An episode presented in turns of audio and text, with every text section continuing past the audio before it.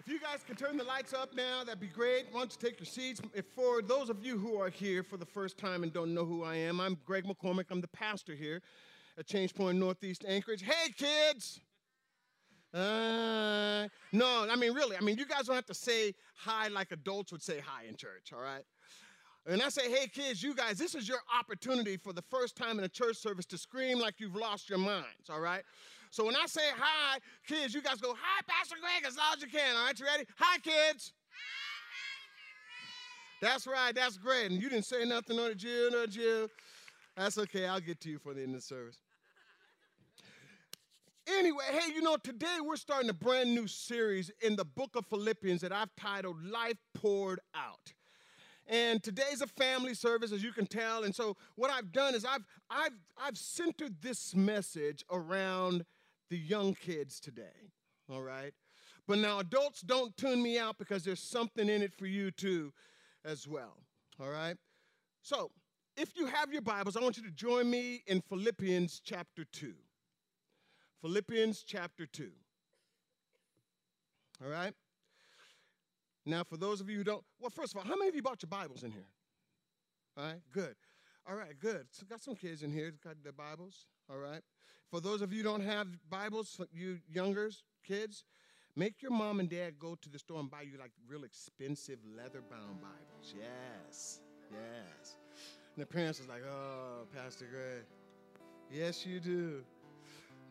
So, I want to start off our time today, and, and this is going to be a, a quick service because I know kids kind of, you know, kids are kids, right? So it's going to be a quick message, so I need you to listen to me all right? Did you know that you listen, you hear with your ears, but you listen with your eyes? So if you're not looking at me, then I don't think that you're listening to me, all right? So I want you to listen to me today with your eyes, okay? Now, I'm gonna start our story off today, or our message today, by telling you a story. I think it's a real cool story. It's, it's a story of two girls' softball teams all right? And so these two teams, they were rivals against each other. You know what a rival is? A rival is, when you have a rival game, it means that if you don't beat anybody else that you play, you want to beat this team, right? It's a rivalry game. So now we're at the end of the game and it's tied and it's the last inning. And the pitcher's standing up on the mound and, and he's, got, he's got the ball, she's got the ball in her hand, like this, and she's mean mugging the batter. She's looking at him like this. And I think it's fast pitch softball. So I think what happens is she winds up like this and she throws. Strike one. Winds up again. This is a spitting section, by the way, just so I didn't know if you knew that. Right. Strike two. So now she's like, I got this batter, right? So the batter, she's in the box. She's, you know, she's getting ready. And, and she throws that last and final pitch. Crack! Ball goes sailing over the fence. And the, her teams just start screaming, ah, we won, we won, we won, we won. Because it's their rivalry, their rival, right? But what they failed to see is that the girl that hit the ball over the fence, she swung with all of her might, and when she swung, she spun around and she landed on the ground and she twisted her ankle. And so she's laying there on the ground, holding her ankle, just, just, just in agony and pain. So, in softball rules, if you hit the ball over the fence, you have to be the person to run the bases. You got to go from first base to second base to third base to home. And you have to do it on your own, right? And so she can't run, she can even barely walk. So she starts to crawl around the bases.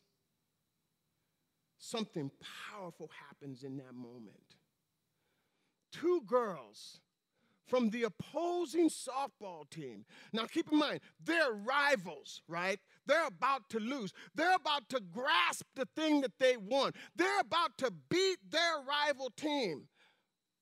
But instead of it being about what they wanted, they looked down and they saw that little helpless girl in her time of need, and two of those girls reached down, picked her up, and carried her around to each base, touching each base, knowing that the outcome would be that they would lose the game. You know, in, in, a, in a lot of ways, this story reminds me of the example that Jesus Christ set for us. The Bible tells us that Jesus loved us so much that he sacrificed everything on our behalf. The Apostle Paul wrote about that. Uh, how many of you know who the Apostle Paul is? Let me, let me see your hands. Okay. Let me tell you about the Apostle Paul. The Apostle Paul is a guy that wrote a whole lot of the New Testament, right? And the Apostle Paul wrote about the love of Jesus Christ to a church, much like this church, in a city, much like the city that we're in, called Philippi. And now, now that letter that he wrote to that church to encourage them is now in your Bible. We know it as the book of Philippians. Okay? And so that's where we're going to turn today. We're going to turn to the book of Philippians and we're going to look at what the Apostle Paul wrote to the church in Philippi. All right? And this is what he said. He starts off in verse 1 of chapter 2. And he says, Listen to me. Listen to me. If there's anything I want you to hear, I want you to hear this. And that is with the same love and the same mind that Jesus Christ loved me with, I want you to have that same love and that same mind of love for others around you. All right? And then this is what he wrote. Pick up in verse 3. He says, Do nothing from rivalry or from conceit, but in humility count others more significant than yourselves. Let each one of you look not only on his own interest, but also on the interest of others. Look at the interest of others. Look on the interest of others. Everybody say, others. Now I know you're listening to me, all right. He says, look on the interest of others. And then he says this now. He says, have this mind amongst yourself, which is yours in Christ Jesus. How many of you love Jesus? Let me see your hands. Right. He says, Have this same mind that is yours in Christ Jesus, who, though he was in the form of God, did not count equality with God a thing to be grasped. Right there in his hands. And he said, It's not what's important to me right now. Okay?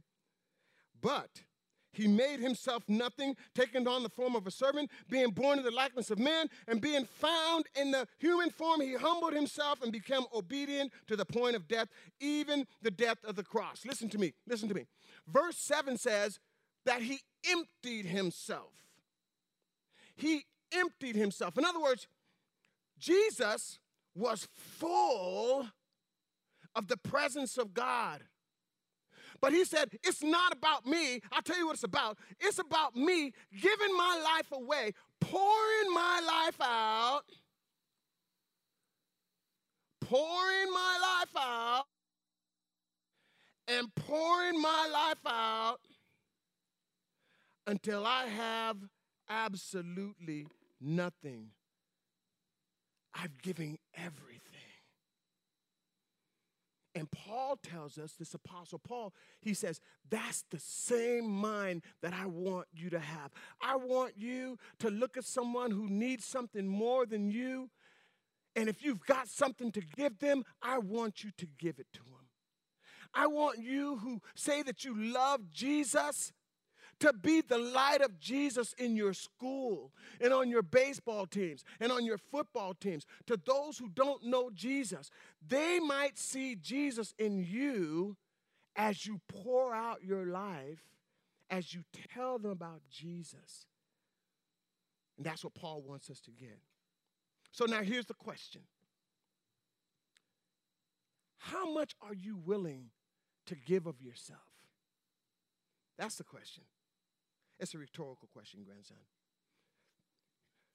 R- r- r- rhetorical means um, you don't have to give me an answer. So I can kind of pick on him because he's my grandson. and trust me, I will get it back exponentially.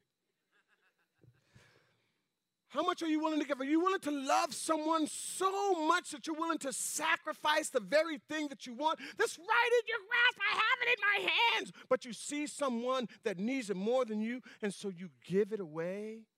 You pour your life out in that way. Jesus may just be asking you to do that. And he says, if you really want to be like Jesus, that's what he wants us to do. And listen, when we do what Jesus says, and Jose, you can bring your team up, that's a sign that we love him with all of our heart. That's a sign that we love him with everything on the inside of us that we're willing to do exactly what he's done. Now, I think that's a reason to pray. Don't you? Pray that we have Jesus that way in our hearts. So we we everywhere we go, people can see Jesus in us. Isn't that something that you want in your life? Isn't that something you want in your life? Yeah. So let's pray. Heavenly Father, I, I really want to do what Jesus wants me to do. And I want to be who He wants me to be. And I want to pour my life out. I want to empty my life out on behalf of someone who might be helpless or less fortunate than me. And I know that that's not always easy to do. So, will you help me? Will you help me to be like you and show your love in a very humble way? And if you do, I will step into those moments and I will demonstrate your love in the life of others. We pray those things in Jesus' name. And everybody said,